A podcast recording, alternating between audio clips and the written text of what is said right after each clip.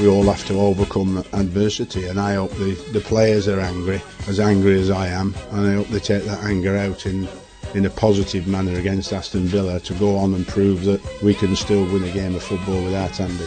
Great start to the second half there from Downing. Oh, what a good goal for West Ham United. Delph under pressure, dispossessed. Great chance for two, and it is two. Minutes at the start of the second half.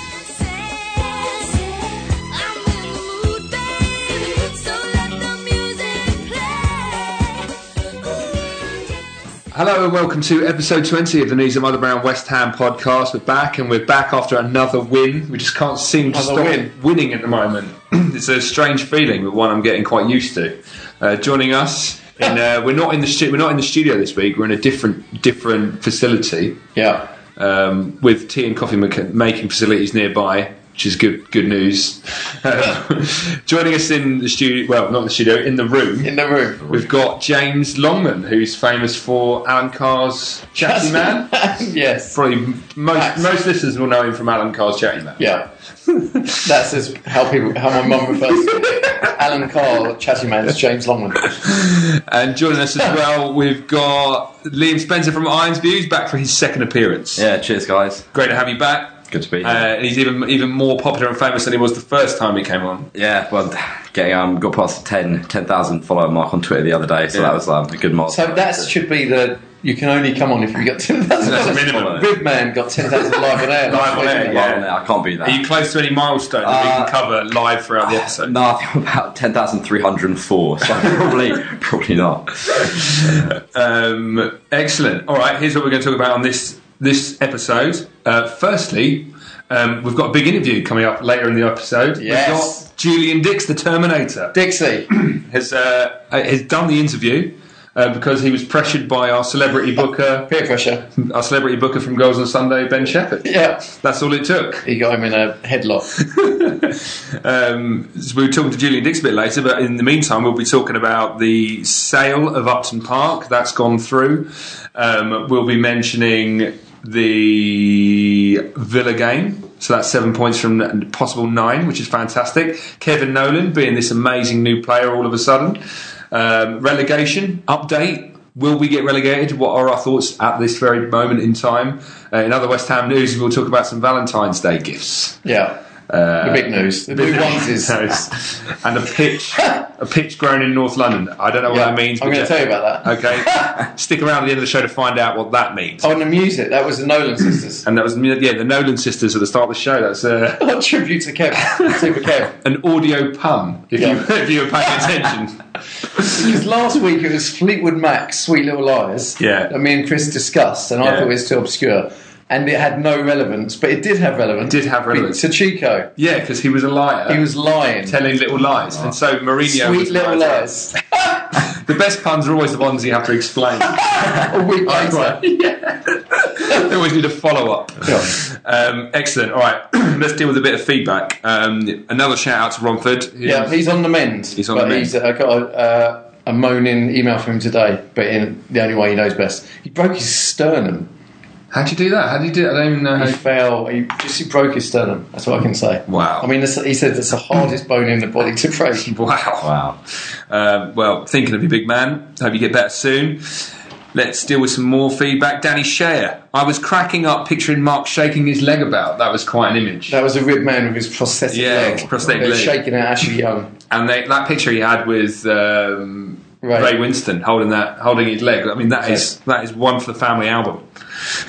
um, we've got Billy Dino talking about the FA Cup final is making me well up. It was nice to. Do you listen to the Ashley? Yeah, yeah, no, I did that. uh, Same, same here, really, because that was that was my first season supporting West Ham, and I was only about ten at the time, so I, I was sobbing for the rest of um, that month, I'd say, just about after after that defeat. Uh, but yeah, no, that was that was a hard one to take. And, yeah, Have you got fond memories of Dean Ashton? Oh yeah, absolutely. He's the first sort of person I saw. I thought, wow, what a guy, what a hero. Um, so yeah, no, it was amazing uh, hearing him talk about sort of going through the motions because I've never heard the players actually sort of reflect on what happened that day. Yeah, Um, it was interesting that I thought he said as well that um, the players were so disappointed afterwards because I would have thought certainly from a fan's perspective, that we were just so proud, so proud of them. No, like everyone stayed behind after the whistle to applaud them. I know, but thought can you that imagine was- what a way to lose? yeah. So close. That was it, wasn't it? It was the hope, the hope that killed us. I know. The other thing I forgot, I wanted to ask him about, but um, I forgot, was Lionel Scaloni, Yes. who kicked the ball to Gerrard for him to score that goal. Apparently, he was, I heard a rumor that he was crying his eyes out Really. after Uh, the after in like the team hotel after. Well, it was like- gamesmanship, wasn't it? Because he kicked it out to waste a bit of time, and it, it turned back on us. yeah, he had to pass it back. turned back on us. Did- I mean, the sliding doors moments. If he'd have kicked that ten yards to the right, would Gerrard have been able Well, to you, pick I mean, up? no, you could. No one expected Gerrard to score from there anyway. No. Though. You can't really blame it. I, I don't know. I think fate was was against us that day because we were so close Mm. to um to getting there. But then, well, we had the whole Konchesky thing as well with that the sort of the corner goal that went in. Yeah, we had a fair bit of luck, didn't we? we did. Yeah. But then, you know, the luck only the West Ham luck, isn't it? Yeah, West Ham. It's kind of luck. and then you get kicked in the balls. Fortune's always hiding, as they say. Uh, Jumby, that goal referring to the one against Man City in the quarter final by Dean Ashton. If it was Bergkamp, they'd still be cleaning the baby batter off of the studio se- seats and table. Superb stuff. Baby batter. Reminds me, I fancy Yeah. fish and chips tonight. Uh, Paul the Bubble says he's Greek, by the way. Remember we discussed whether he's Ita- Yeah, he was we can talking work that Italian. Yeah. Talking Italian. Uh, imagine if Dino and Bellamy had a full season together. What a shame. Yeah, they would have been a good partnership. Uh, Happy Hammer 52. Listening to this in Inverness Airport just before heading down for the Villa game. Always upsetting listening to Dean. What a great player he was. That Reading game away when him and Bellamy tore them apart was one of the best final third performances I've ever seen for West Ham. I can't believe that's better than Stoke at home this season. or Palace away. or Palace away. Um, Trevor Cleaver, Dean Ashton sounded like he was in space, lots of spooky background effects. That's because it was recorded very low volume and then I had to increase the volume. and then remo- remove the noise, which gives it this weird kind of space age filter. Trevor Cleaver promised us that picture of uh, the pub in Gibraltar. And he, has he delivered? No. No, um, someone did. I thought it I've said had Trevor. something. Oh, really? Yeah, someone said. Oh, I was, it was on. Facebook. It was on the KUMB right. Facebook group. Someone said, "Oh, have a look at this." But the images were from like 2005. well, we want, we want recent. We pose with a picture of today's newspaper. Just to prove that it's still relevant. Um, Richie Rev, what's with all these complaints regarding language? Have these people never been to a game? Let's have a few more quickly. Rampton, I don't think you should be that mindful of the use of swear words at all. It really has not been that offensive. Redder64, great podcast, guys. What a straight, great striker Dean Ashton was. P.S. Don't worry about the language. You should hear what I'm saying when I'm watching the games at three in the morning down here in Australia. Struth. I'd. Put another shrimp on the barbie.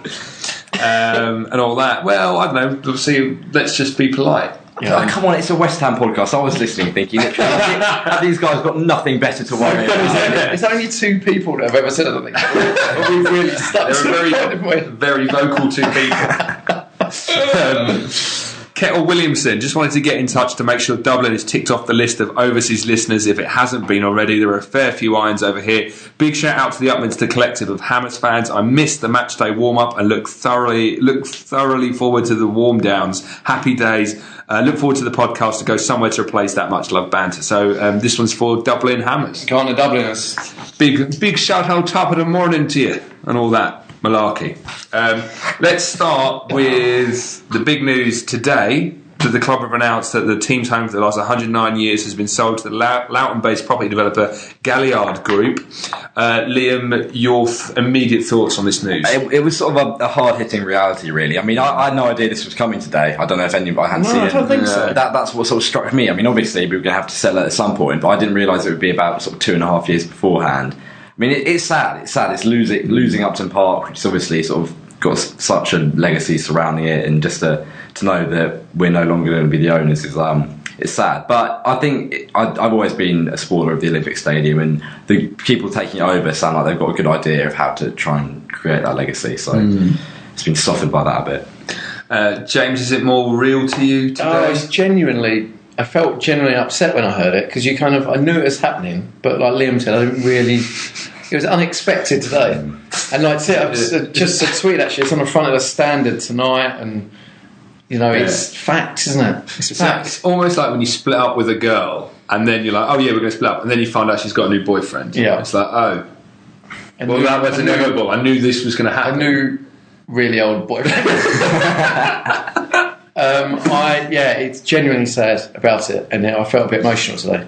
Oh. Imagine what it'll be like when we actually leave. Uh, I said to Liam, it didn't really bother me today. Like I, I just, well, obviously it was going to be sold, and I knew that. So it isn't like it's not any more real to me today. I'm not that more uh, that extra bit emotional about it. The thing I, I said this on Twitter as well. Seventy-five percent of the ground is less than twenty-one years old. So I mean, what are we really mourning the loss of? Where it's all the stuff that's happened inside that space, though. I mean, obviously, Yeah. sort of the artificial nature, it's all, all new, but it's still every, everything that's gone on there, all the history, just sort of have it in writing that it's Yeah. um, we're going to be leaving it. It was um, was I sad. miss those guys selling the beer. They'll get they'll get demolished with it.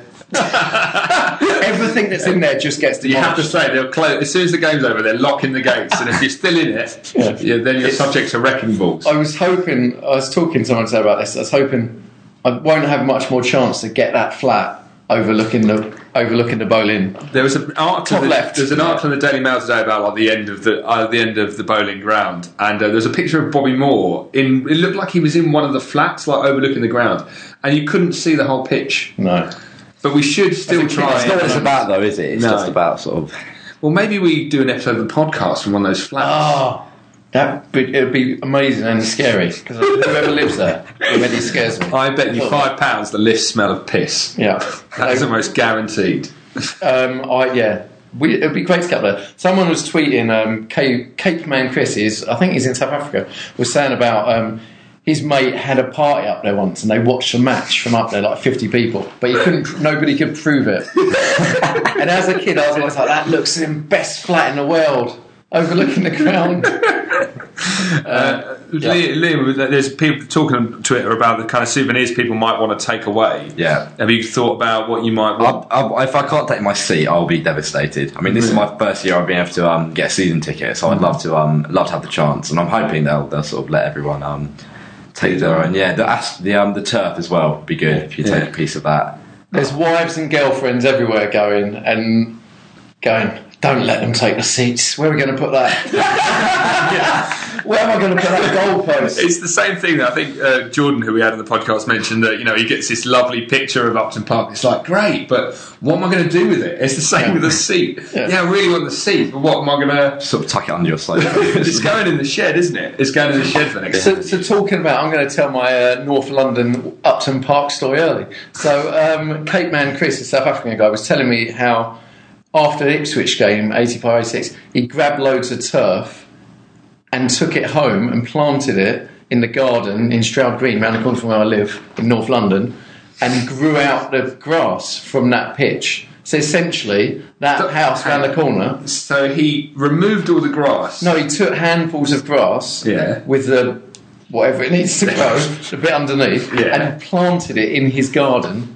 In around other grass. Yeah, around other grass. now it's and that grass grew out. So essentially, that is a, a tiny Boleyn pitch in Crouch End. I read that. That's I'm copying that idea. That is the most tenuous. That's great. And he also said he got Frank McAvenny's sock. and he planted it and grew a new Frank McAvenny. It's become a stocking. But he's, that sock's gone A missing. He doesn't know where. But that was great. I love that. So imagine everyone just get one- grabs a pitch and then grows their own pitch. I'm going to do it. How did he get one sock, a solitary sock? I don't know, actually. I didn't follow that bit up. Yeah, that's- I- that's I most asked if- intriguing. I asked if it framed it. But it's gone missing. Circa 99, uh, circa 1990. Um, let's just last uh, this this departing Upton Park thing. Um, Liam, what would you like to see be done on that last day? What kind of Uh, send off? Um, I think we want to have sort of a whole ceremony, another tribute tribute to Bobby Moore, probably be in order. I'd say some sort of good presentation on the pitch and the um, the uh, big screens, just to sort of recapture everything. Yeah. Um, I mean, I'm hoping the la- the la- it'll be the last game of the season, which will be bloody emotional. Um, but yeah, no, just some sort of thing, thing tribute to see it off. Yeah. Um, maybe The Hammerettes. that's, that's what I'm taking away from Upton Park. I'm there up for bidding. Um, how the, they're the people who've done Arsenal, isn't it? And I went up there actually to um, to a gym that's within the ground, the Arsenal ground, Chisholm's Heath, and um, they've actually done it quite well. And when you go past a lot of old gates are there, the entrance gates, and you know, there's kind of a, the air inside which was Mm. old pitch, and it does make you feel quite emotional. So if it is going to go, well, it, it's going to go. It's actually quite a nice way to do it. It'll become like a, Mm. a pilgrimage. Yeah. Do you think you ever go back there after? Yeah, definitely, but it- because that whole area's got a lot of memories for me. Because when my parents, when my dad used to have a shop around there, so Hmm. that whole area's got quite a lot. But I can't, I who's going to move in there because it's not the best area in the world. I can't. I mean, I can't. The figures being bandied around today, are you saying like hundreds of millions, but I heard the figure of 15 million not so long ago. Well, they they said they The- the- sold it. I'm going to go to even standards here, which may be made up. So- So they sold it for they reckon less than seventy million. I heard the figure of 15 million back when we were talking about going to become tenants of the Olympic Stadium that they would get aiming to get around 15 million. I'm sure David Gold said that. So, so this is my business knowledge, which is very little. But they said uh, the club will raise less than seventy-one point two million that it's valued at in its accounts. However, when it's fully developed, it will be worth hundreds of millions of pounds. Now, I'm no businessman. But that sounds like a great investment. Great investment. What you pay less than seventy million, get hundreds of millions of pounds. I don't understand how that works. I'm a shit businessman, or maybe a good one. I should go into business. Um, well, the last kind of point on this then, do you think you're going to cry on that on that last game? Yes, I felt really emotional today. Actually, just thinking about it, I think I probably will. I think it's a, a brilliant part of my life. It'll be greatly missed. So Yeah. I think I'll be upset. Yeah. Okay. Excellent. All right, let's talk about the Villa game. Apart from when I plant my own grass and, and build my own If you, nicked, stadium. if you nicked the grass, probably you wouldn't do anything, would it? It would because it's not even grass. It's probably some space age. Oh, the good old days of grass. It'd be good if they let us go on the pitch on the. Um, I hope so. They did that at No Arsenal, didn't they? They did yeah, at Arsenal. I think they they let when, us. when Highbury went, they had a concert in the middle. The Who. Oh. It wasn't the Who. It was Who would Roger beat that? Daltrey. Uh, Who are West Ham one man Iron fish Maiden. man. There's a guy from Iron Maiden. Well, Fishman would beat that. He's deported. we fly him in.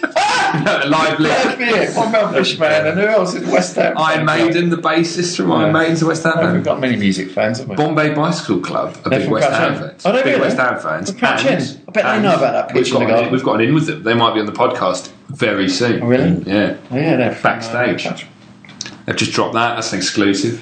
Um, oh, also, very quickly, uh, one person said, at last when we move from Boleyn, hopefully that'll get rid of the curse that's floated around for 100 years. It's bad luck.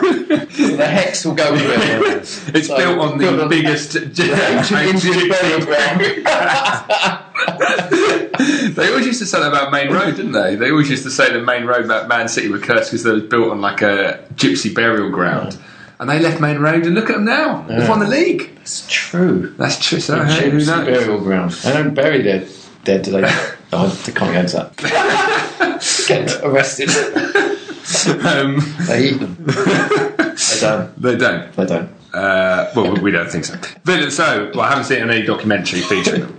Um, so Villa nil, West Ham United two. Liam, another back-to-back wins. It's nice that that curse. Speaking of curses, Finally, yeah. I mean, it's, it's been so long. As I said, the playoff campaign was the last time we won two games in a row. We've had so many chances to do it, and I'm saying at half time it was nil nil. It was a story of the season. We'd had the chances to sort of put some goals in. Nothing had happened. I thought we was heading for another draw, and um, then finally, yeah, Kevin Nolan comes out and um, sticks in two goals within three minutes, and finally the um, yeah the, the run is over, which was uh, good because it means sort of now hopefully we can continue that and um, get back to back to back. Um, I know. It was possible. back to back to back. Um, unimaginable a few weeks ago, I Jack. know.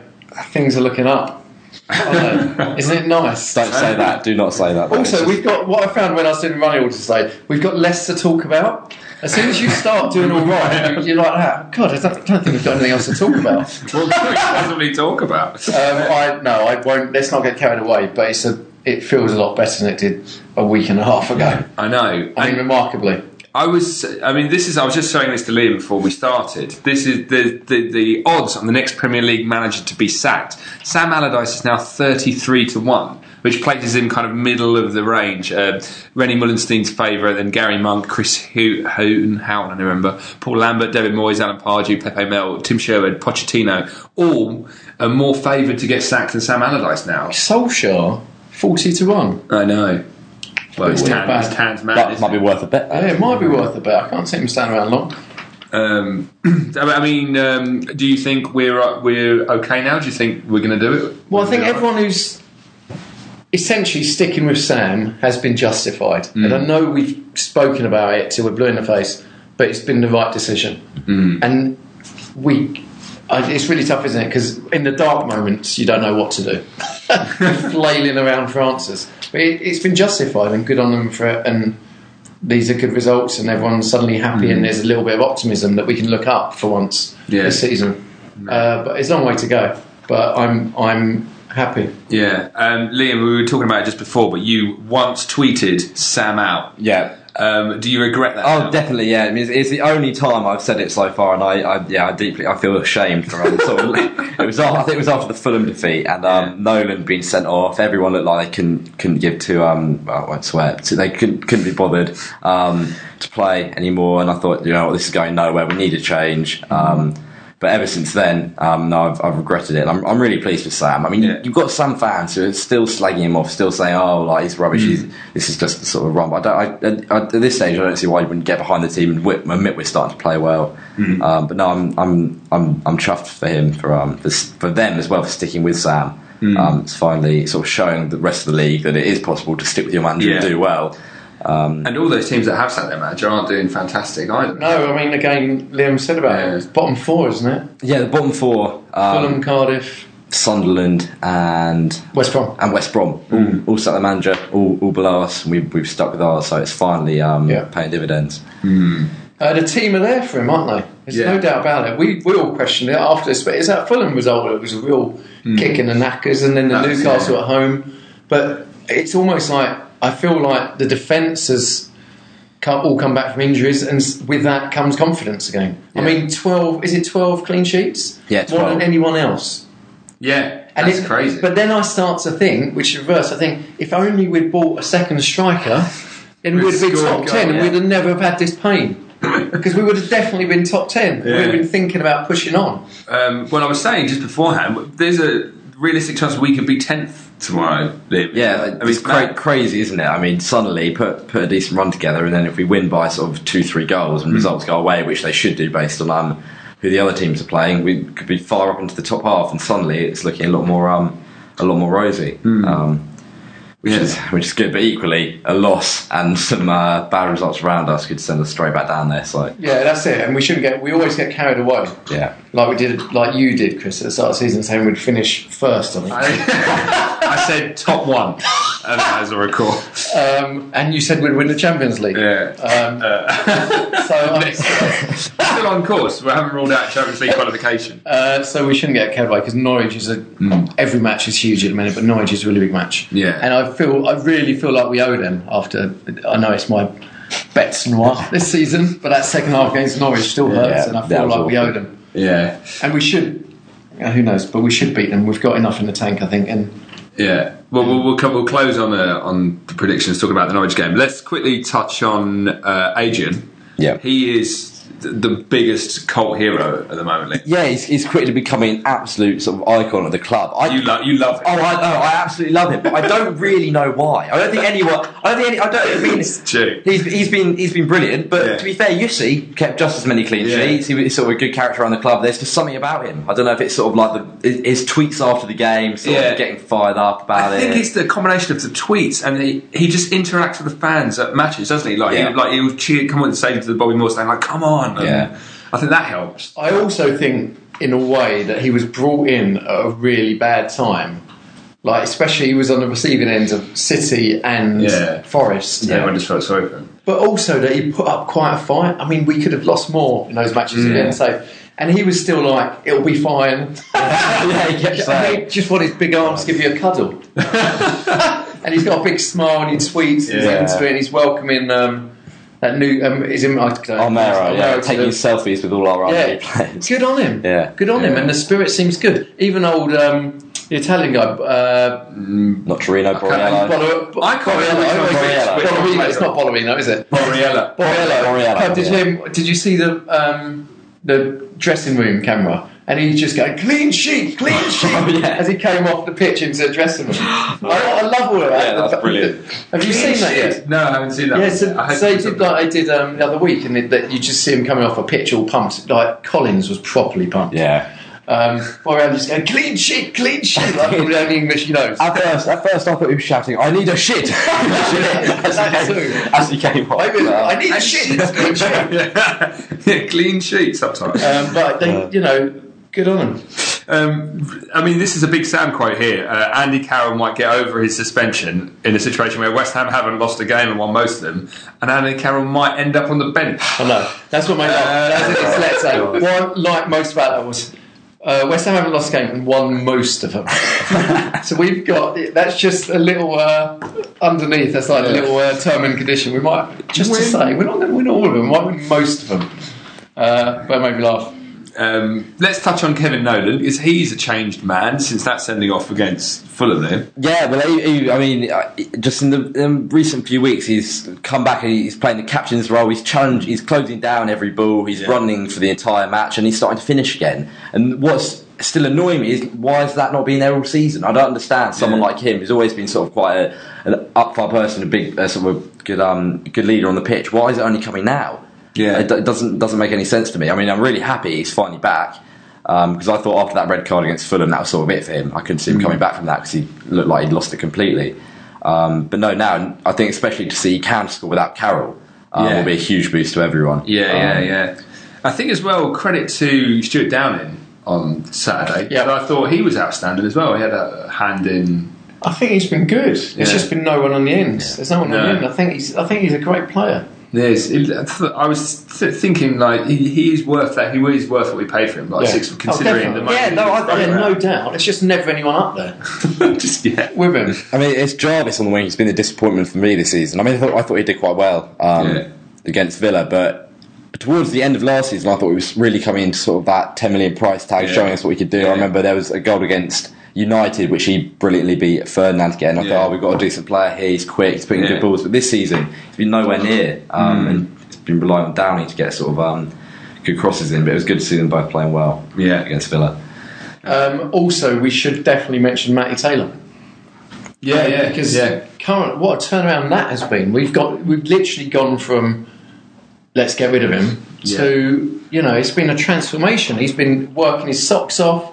He's allowing Nolan Noble to run all over the shop. He's what you know he's throwing himself in front of every shot. Mm.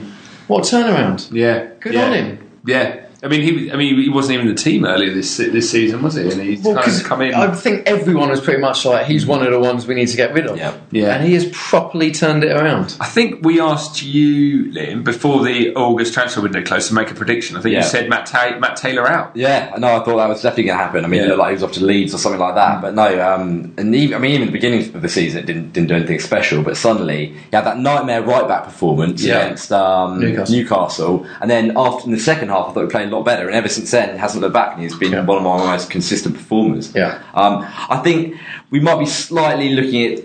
Through sort of tinted um, to the glass because he's usually quite bad and he's just stepped up his game and it looks like he's doing really. But no, he, he's putting he's putting 100 percent and he's playing well. Um, so no, it's great. That's that's what we need. If everyone's giving 100 percent effort, then we're gonna have some like a much better chance of um of doing well. And then you don't mind, do you? No, That's what we always say. You just want to see effort. yeah, Yeah.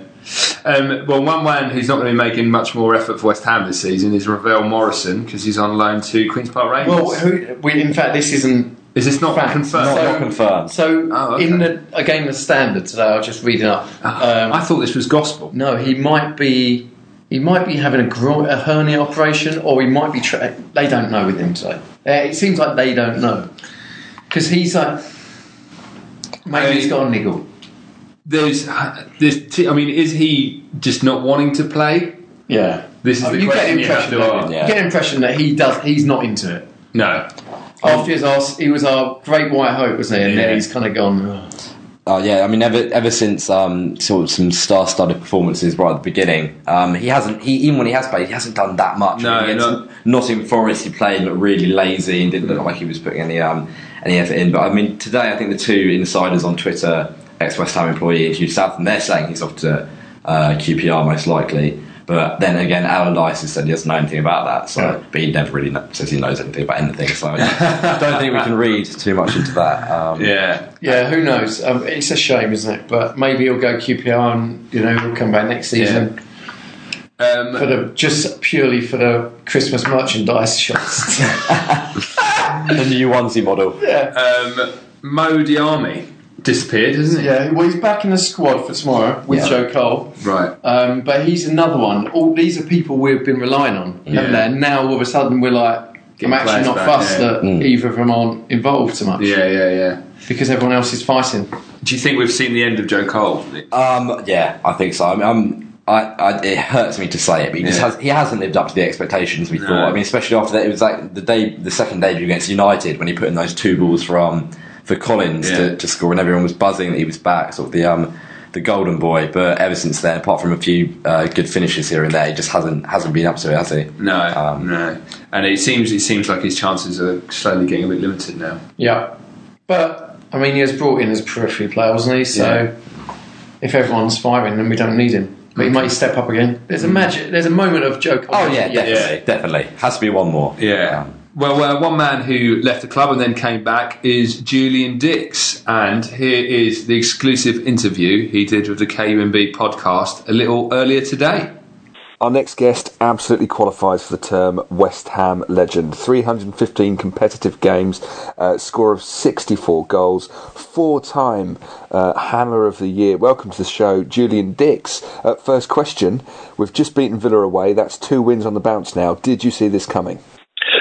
Um, if you'd have asked me three weeks ago, no. Um, I think obviously the, the game against Chelsea was a fantastic result, regardless of how many shots Chelsea had. Um, I, I watched the, the highlights of the game, and it looked like the players were putting their bodies on the line, and we've been missing that for, for quite a while. So, I mean, the Chelsea game give them a lot of confidence. Obviously, them beating um, Swansea, and like I said, the, the we've always done well at Villa Park, so I did, to be honest, I did think we'd, we'd beat them. Um, and again, like I said, some players, well, a lot of the players put their bodies on the line again.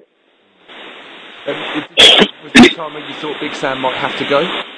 Yeah, of course, without a shadow of a doubt. Um, like I say, going back probably probably about a month ago, um, I said, beginning of January, I thought, yeah, he, he has to go um, because the football was wasn't very good. The players didn't seem to be playing for him, um, but something's obviously triggered him into into doing something. And like I said, when you when you've got people like your your Andy Carroll and, and Kevin Nolan playing together and playing well, like I said, we're, we're not forced, but at home we, we've always got a chance of winning. But like I said, to go away to Villa Park and, and get a result is fantastic.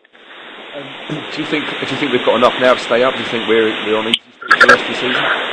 No, we're not on easy street at all. I mean, there's, I think, like the bottom ten, there's only about nine points between them. So he's, he's never safe until like it's mathematically impossible to, to go down. So he's like I said, they, they we still need results. So obviously we got we got Norwich tomorrow. Um, again, I would expect us to go and beat Norwich. And again, like I said, if we do, we can end up going tenth or, or, or something like that. So, I mean, like two or three results makes a massive, massive difference. But again, you you, you can't can't go on easy street because it, it's, it's so tight down there. Okay, well, uh, let's and take our minds back if we can for a second. We've had uh, quite a few people on the podcast who, who played with you, and one of the, most, the most notable uh, interview we had was with Billy Bonds. And Billy mentioned that the, the two of you frequently uh, kind of quarrelled. Um, what, what were your memories of the relationship? Um, yeah, I, I would say, I would say we, we did have our arguments. Uh, we nearly come to blows. Um, but again, I think it was just.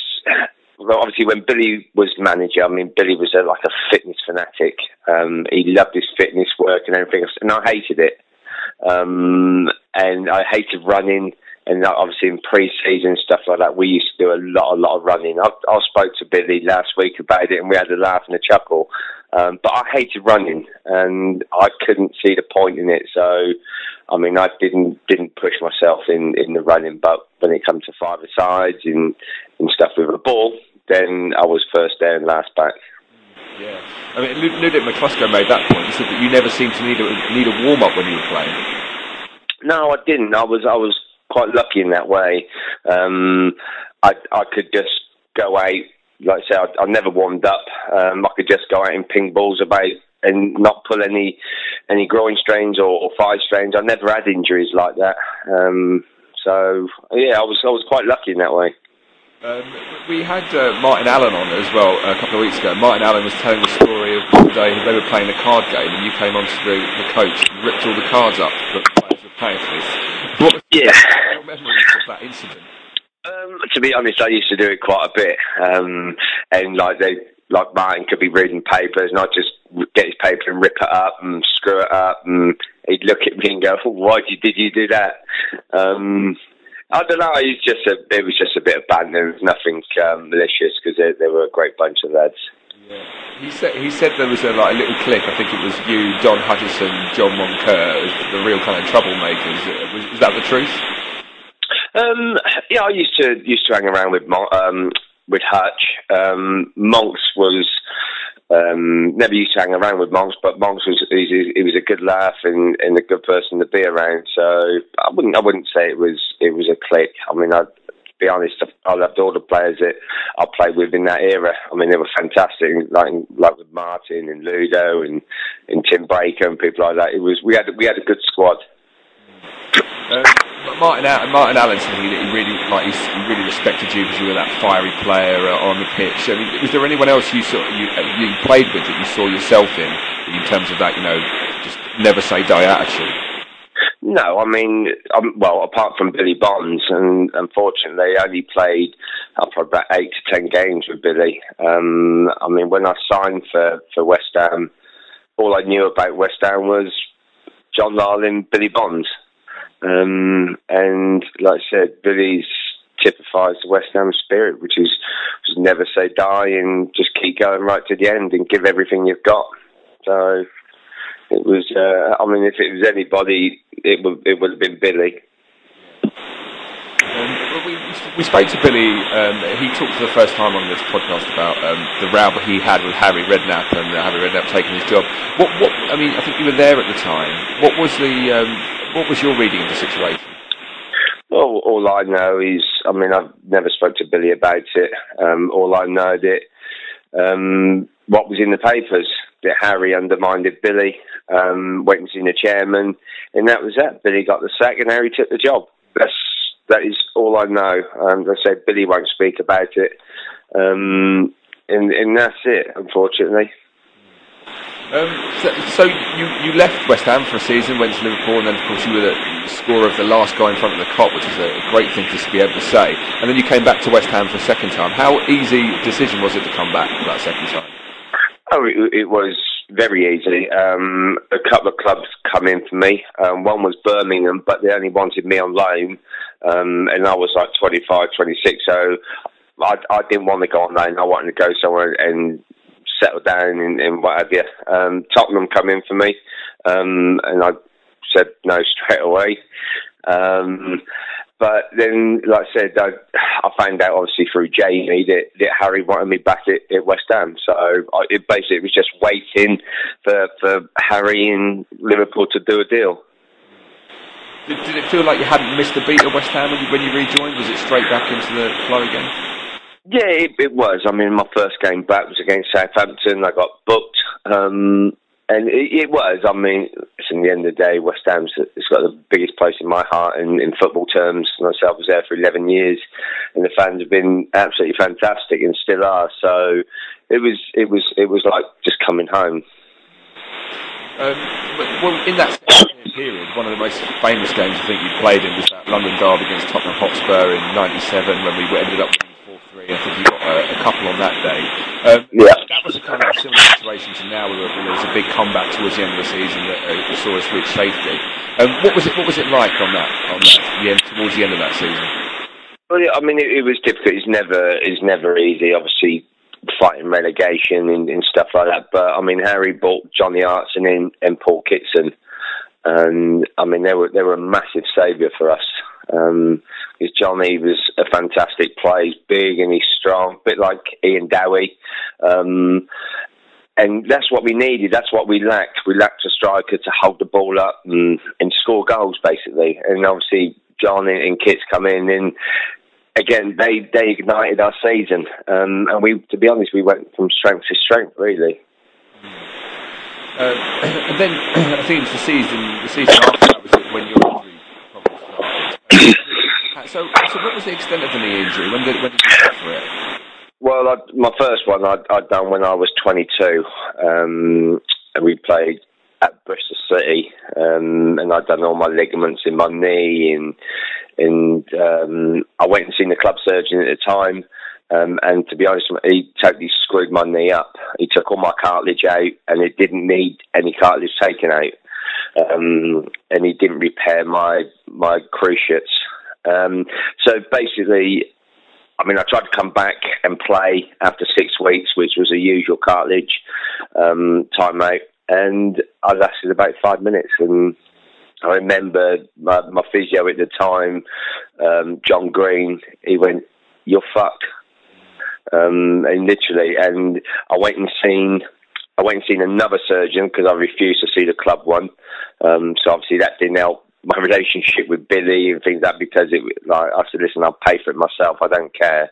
I'm not going back to to see the club doctor. So I went and seen another one called John King at the London Independent, and he sat me down. Obviously messed with my knee, and he said exactly the same. He went, "You're fucked."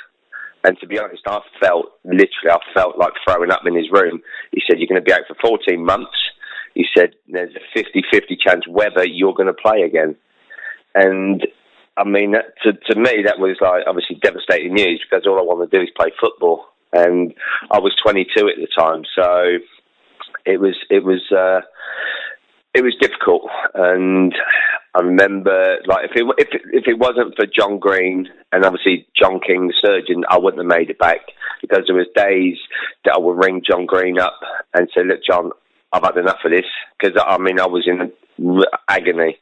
Um, he went, "No, you've got to come in. We've got to do this. We've got to do this." So I, I would go in and, and do that, and, and John would push me and I was I would call him everything, every name you can imagine. I would call him, um, but he was there and he stood by me. And luckily enough, I, I was I was out for 14 months to the day, um, and and come back and, and played a couple of reserve games. And I remember going into into Billy Bonds and say, "I'm ready." I said, he went, no, you're not. I went, no, I'm ready. He went, no, you're not. I went, Bill, I'm telling you now, I'm ready. And someone got injured, and lucky enough, I, I got back in. Um, but yeah, of course, it takes you a while to get your, your fitness levels for match games up to up to scratch. But yeah, it was uh, it was fantastic to get back. I mean, was that was the knee? Was it a case of that quite the same? It was always something you were keeping your eye on. No, the, the first the first one when I was 22. I mean, like I said, I I was out for 14 months. I come back um, and I played, and I, it, it was it obviously is never going to be the same, but it never held me back. Um, it, I was like totally same. I'd go into my tackles and, and do what I wanted to do. And then I'd, I'd done it all again when I was 27. Um, and the, the, obviously the same, it was all wear and tear and it all broke down after like five or six years. Um, and I remember the club saying, right, we're going to pay you off. I went, what? And they said, we're going to pay you off. But I have three years left of my contract and they wanted to give me six months. And I went, you ain't got open now pay. If you want to pay me off, you give me my three years and we go from there. And they went, well, we're not willing to do that. I said, well, then I'm not, I'm not willing to, to retire. Um, so obviously I spoke to, to John Green again, um, and obviously, I went and see my surgeon, like John King. He said, "Listen," he said, "I don't really want to do it." He said because you can end up a cripple. Um, so I said, "Listen," I said, "Is there a chance that I could play?" He said, "Yeah, probably about one in hundred. So I went, "Well, that, that's fine." Um, so he said, "I know a surgeon in Alabama." In obviously America, and he said he does all the, the American footballers, baseball players, and he said obviously they suffer really bad injuries. Um, and he said I'd go and see him. So Oh, I said to John John Green, listen, I want to go and see him. He went, no problem. He said, we, we'll sort it out. So, the, to be honest, the club paid for my flights, and it was, I think, it was like a 13 hour trip or something like that. So I said to them, like, is there any chance of upgrading, like, to the club? Any chance of upgrading me? They went, yeah, if you pay for yourself. I went, right, okay. Um, so I, I, sat there with John Green um, off to Alabama because John come with me. Um, and we went and seen this surgeon. And he said, yeah, he said, I, I could do it. But he said, listen, you've got a, one in a hundred chance of playing. I went, that's fine. That, that, that would do me. Um, and obviously the two surgeons knew each other. So in the end, John King done my surgery over here, but he made me sign a consent form that if it went wrong, that I wouldn't sue him. And I wouldn't do that because at the end of the day, he put like another five or six years on my career. Um, but I signed it, and he um, he done he done the surgery. He said, "Listen, you're going to be out for eighteen months," um, and I was I was out for eighteen months and and that was it. I come back after that. It was never the same because I, I could train, but for a day or two I had to leave training alone because my knee would swell up. Um, and obviously West Ham wasn't happy because obviously they, they've been paying me for all this time. Um, but so all I wanted to do was play football. It was, it was nothing to do with money really. But I wasn't going to have the club take the piss out of me with, with my contract. Yeah. And so, and so I mean, your career kind of ended slightly prematurely. Well, look, yeah, I mean, I retired in '99, um, and I knew the writing was on the wall when Harry played me like left wing back um, at Charlton. Um, I'd never been, never played left wing back in my life, not even when I was fully fit. And obviously, it's hard work, um, up and down, up and down, which I could do from a left back position, um, but never playing um, left wing back. Um, and uh, to be honest, I had a bad game, and and I knew that day that that was really the end of my career because Harry said to me, "Look, you were going to Newcastle. You're going to come up and sit on the bench." I went, "You, you got no fucking chance." I said, "I'm not sitting on the bench," um, and that was it. Really, that was that was my my time up.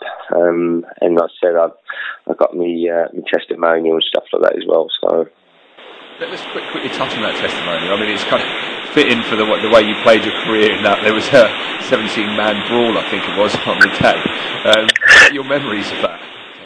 Yeah, well, the, the, my memories was obviously Harry was manager, and uh, like because obviously it was my testimonial. I said to Harry, "Look, I said, put me on with like 20 minutes to go, um, and leave me on there till the whistle goes for the end of the game." And he didn't. He put me on and took me off. Um, exactly. I mean, but I remember Paolo coming in and he sat there and he went, "I'm really, really sorry." He went, I went, well, what's the matter? He went, I've just been sent off. I went, mate, I said, it's my testimonial. I said, it's fantastic. I said, I don't care. Um, he went, no, no, I'm sorry. I went, mate, honestly, I said, it's absolutely fantastic. I said, don't worry about it. Um, and that was it, really. I remember it was Atletico Bilbao. Um, and I, they said the crowd, I think they said the crowd was like 15,000, but I knew there was about 20,000 people there because certain parts of the stadium hold certain amounts of people. So basically, they done me at about 5,000 people. Yeah. I mean, was that Terry Brown? I don't. I can't. I'm, I'm just trying to think. Who was the, who was the chairman? Um, I'm not. I'm not 100 percent sure. But they they done me out of about 5,000 people, which is an absolute disgrace. Yeah. I mean, what was your relationship like with Harry Redknapp and the, Terry Brown? Well, I, obviously, I didn't really. Then days, you didn't really know the chairman. You know what I mean? It wasn't like a case of like now where the chairman's in the papers and stuff. It never happened. And obviously, I knew Terry Brown, but I didn't. I had nothing to do with him um, because he was the chairman. I mean, with Harry, I mean, I still speak to Harry. Um, I still ring him in and chat to him and stuff like. that. I mean, for me, Harry was a, a fantastic manager. Um, great motivator, made you feel the best player in that position. I got on well with Harry. Yeah, I had my rise with Harry as well um, through my training and, and everything else. But listen, is from from my point of view to, to, to Harry, I've got the utmost respect for him as a manager. Um, lastly, we'll just touch on your kind of international career, your England career. I mean, it, it, you, never or lack of it. That's exactly it. There's that old story about you got on holiday always Yeah. Grew your hair. I mean, it, what, what's the truth behind that? Is that Yes, it is. We were at Lineker's bar. I was going downstairs. He was coming upstairs, um, and I, I was I was sober because I had just got in there. Um, and he said, "Listen, if you grow your hair, I'll get you in the England side." And you can imagine what I said. I went, "Are you taking the fucking piss?" Um, and he says he never said it, and he said he was drunk or whatever. But believe me, that's what he said. Um, now, I, I, you have people, you have people in the England squad who were shaven headed, who were wife beaters, who were alcoholics, who were gamblers, drug abusers. But because they I had a bad reputation on the football pitch, they were they were never going to pick me. They were never going to pick me. And I remember we had about thirteen games, and and I think Terry Venable. I'm not sure, but I think Terry Venables might have been the manager, and it was the best thirteen games.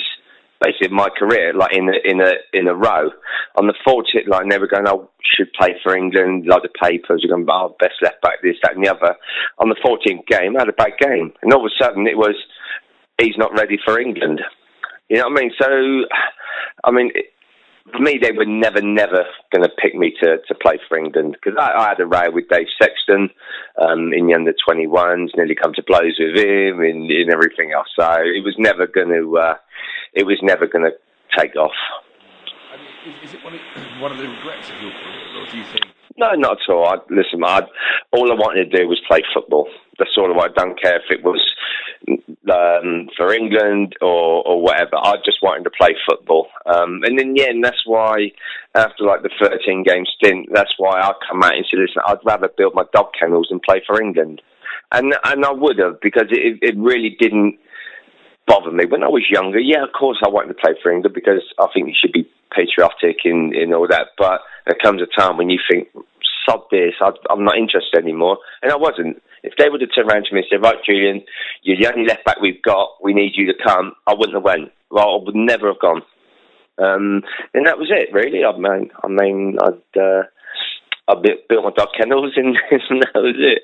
Um, last question. I mean, you, you, still occasionally go down to Upton Park and down there. What's what's the reaction like with fans? Are you always getting good, good reception from everyone? Yeah, the fans are, are absolutely fantastic. Um, and like I said, like for, for 11 years of my life, they've been a big, big part of my life, and they still are.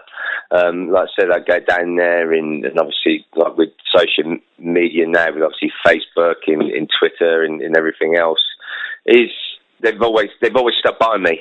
Um, yeah, I've never let them down on the pitch, but I have been sent off in, in things like that, and probably let people down. But they, to be honest, mate, they've always stuck by me. And I say the only reason, not say the only reason, but the reason that is, is because of the way I played. I I did care about losing. I did care about wearing the shirt. You know what I mean? I didn't I didn't just toss it off because it was another club. I love playing at West Ham, and like I say, I do Q and A's, and people say to me, "What's the best ground you played at?" And for me, it's Upton Park because the atmosphere was absolutely electric. It, on night games, you can't really explain it. It, was, it used to be, it was electric, um, and it was. It was the best place on earth to play football, and that's the only part I miss about football is playing at Upton Park. Um, well, I, well, last question then. So, I mean, we're a couple of years away from uh, West Ham Park. What are your feelings on, on the move to the Olympic Stadium? Me personally, I I would like to stay at um, Upton Park. The only good thing for me about moving is if they make it affordable for the average uh, person, the average family. So if you've got a family of four, making it affordable. I mean, like twenty-five quid for the family of four. That's the only good thing I can see coming out of the Olympic Stadium. And people go, well, yeah, but it'll attract better players. Um, it won't attract better players. The only thing it attracts better players is money and the manager. That's the only thing it attracts players to football clubs, and obviously trophies. But as we know, at West Ham, we we we don't win trophies very often. Um, so that that that's that's the only good thing I can see um, coming from Olympic Stadium. I mean, you're going to lose all these like traditions, all the all the memories from Upton Park. And they said, "Well, we're going to take the gates." Who gives a shit about taking the gates? For me personally, you should stay at Upton Park and play the football because you've got a fifty-five thousand seater stadium that we're never going to fill. Never going to fill it. Um, I mean, would you be tempted yourself to go down to the Olympic Stadium? West Ham go there? Yeah, of course, because I, I, I like I said, West Ham are a massive part of my life, um, and it's not it's not the players, it's not the club, it's the supporters.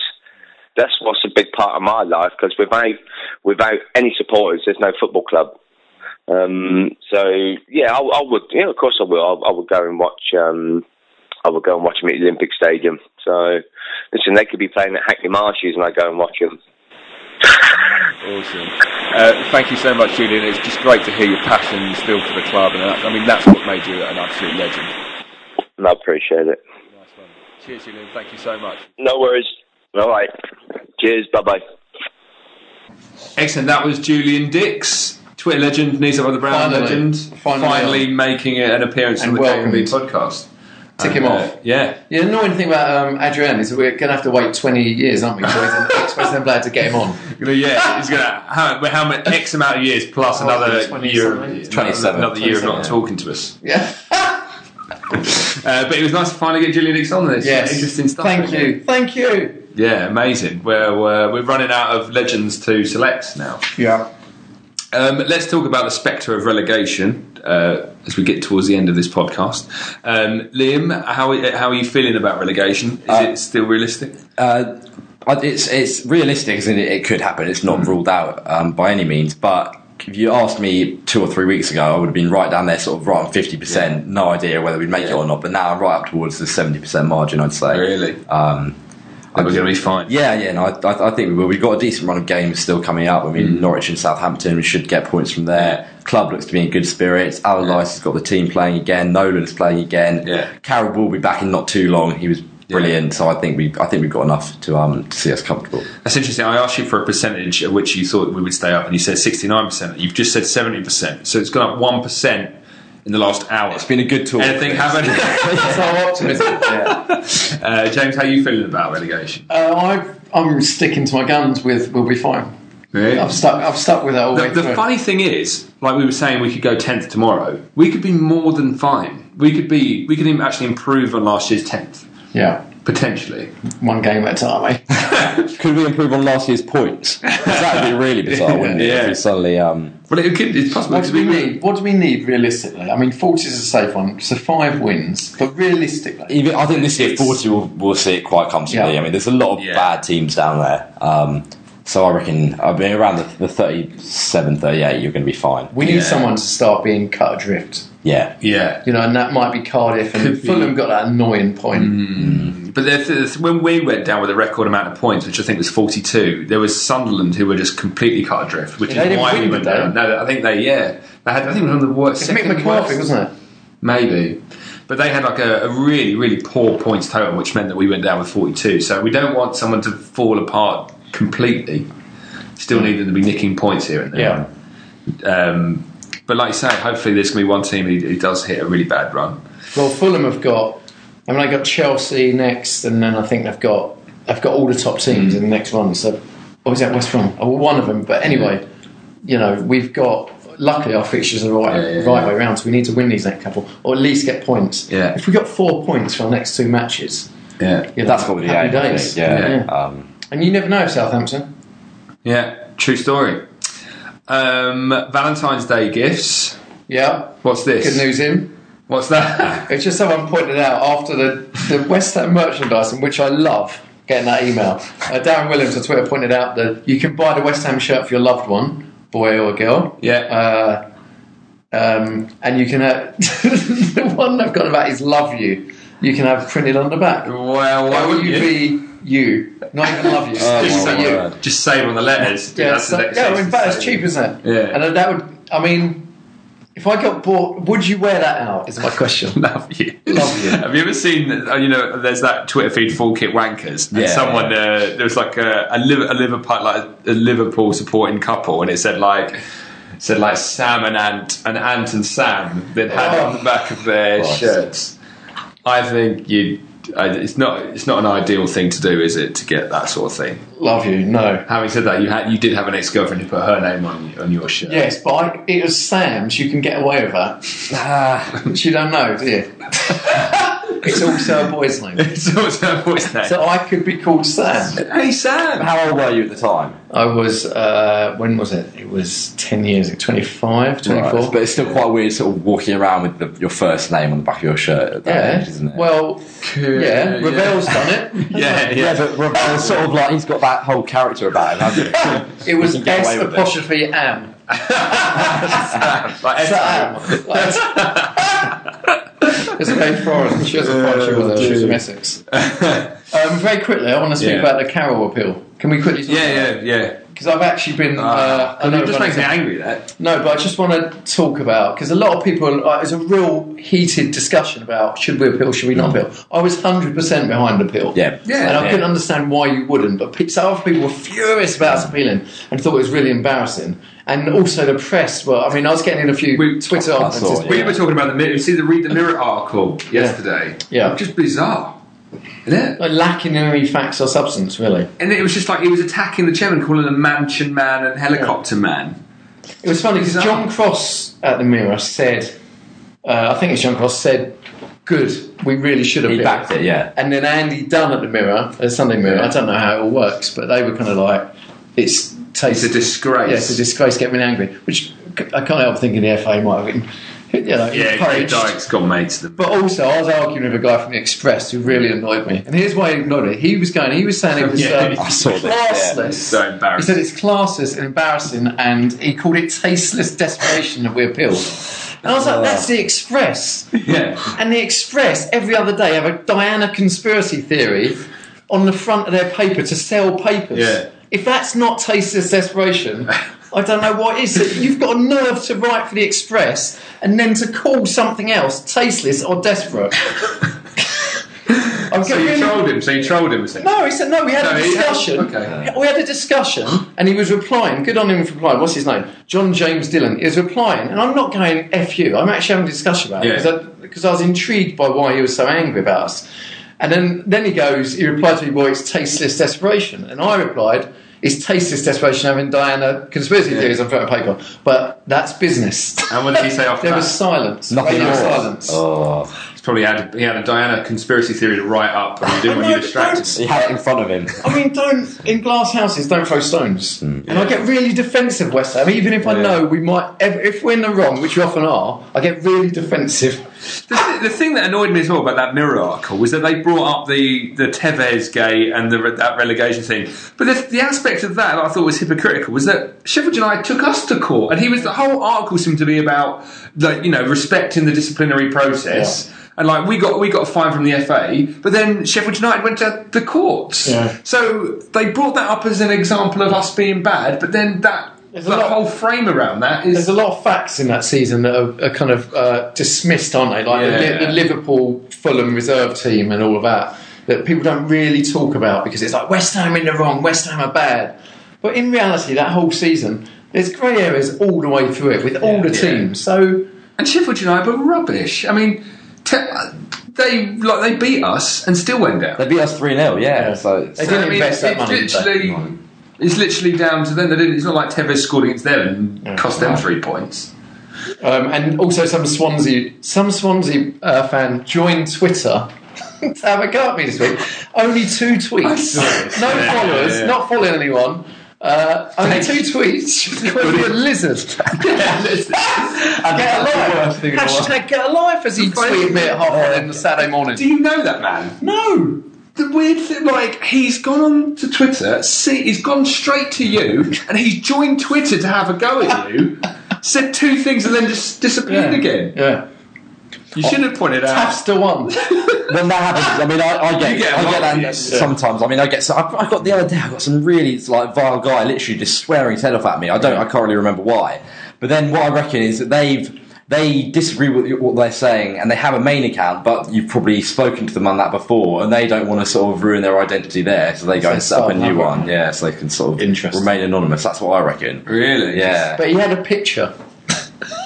Yeah, he did with a with a lovely woman. But I was amused. I was just like, what? It's because I was like, my point was that I dislike Swansea now because of Chico Flores. Yeah. I can't help it. I liked Swansea before. Now I dislike them because of him. And that was my point about it. And then he Yeah. obviously joined to have a go at me about that. Um, but Have a Chico. Flores. Also, whenever people criticise Chico Flores, please put him in the tweet. Yeah. Don't, not aggressively, just go You, s- say things you're like. such a hypocrite. You I'm were on this I'm really podcast saying about you hate it when people put the people on the comment and have a go at No, them. I usually do. I think Chico Flores. If you no, don't get really angry, just put oh Chico Flores at Chico Flores twelve. It's really disappointing. like his father, just being really disappointed, not angry at all, just going, "What a shame."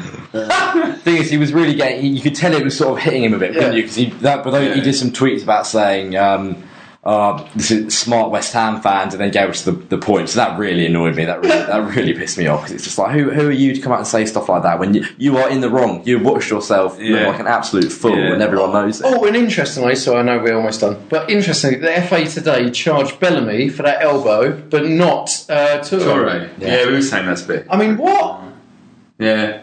I mean, I both, both were lashing out. Yeah, Yeah. So then that's why you get angry and disappointed about the whole Andy Carroll thing. We should 100% move on, but that where's the consistency? You can't charge Bellamy for that and not Toure for that because he's kicked him. Yeah. You know, it wasn't a nasty kick, but he has kicked him, and the Yeah. Norwich player made a mill of it, but it was still a kick Yeah. off the ball. A kick is a kick is a kick.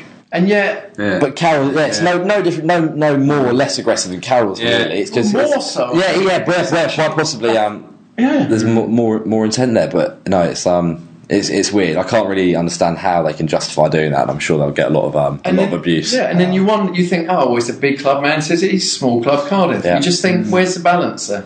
Yeah. But anyway, Um, let's close on predictions. So we've got a massive game against Norwich tomorrow. This game against Norwich, I think, is kind of it will define our season in many respects.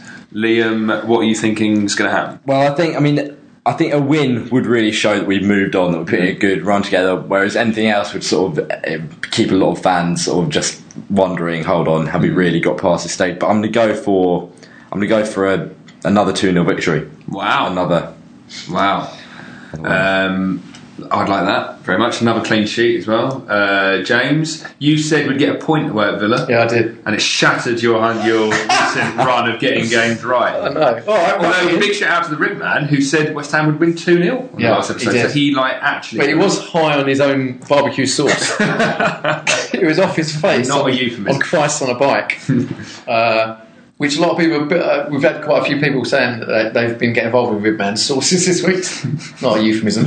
um, uh, I really want us to win. I'm gonna say. That's James's prediction. I hope we win. I d it's a weird thing about Norwich because I've got to think about it now, but I, I'd like to think we'll do enough and we'll win. Three points would be Huge game. amazing. Huge It'd be amazing. Um, I predicted four points in total, so I'd still probably be happy with a draw. No, a little, little disappointed.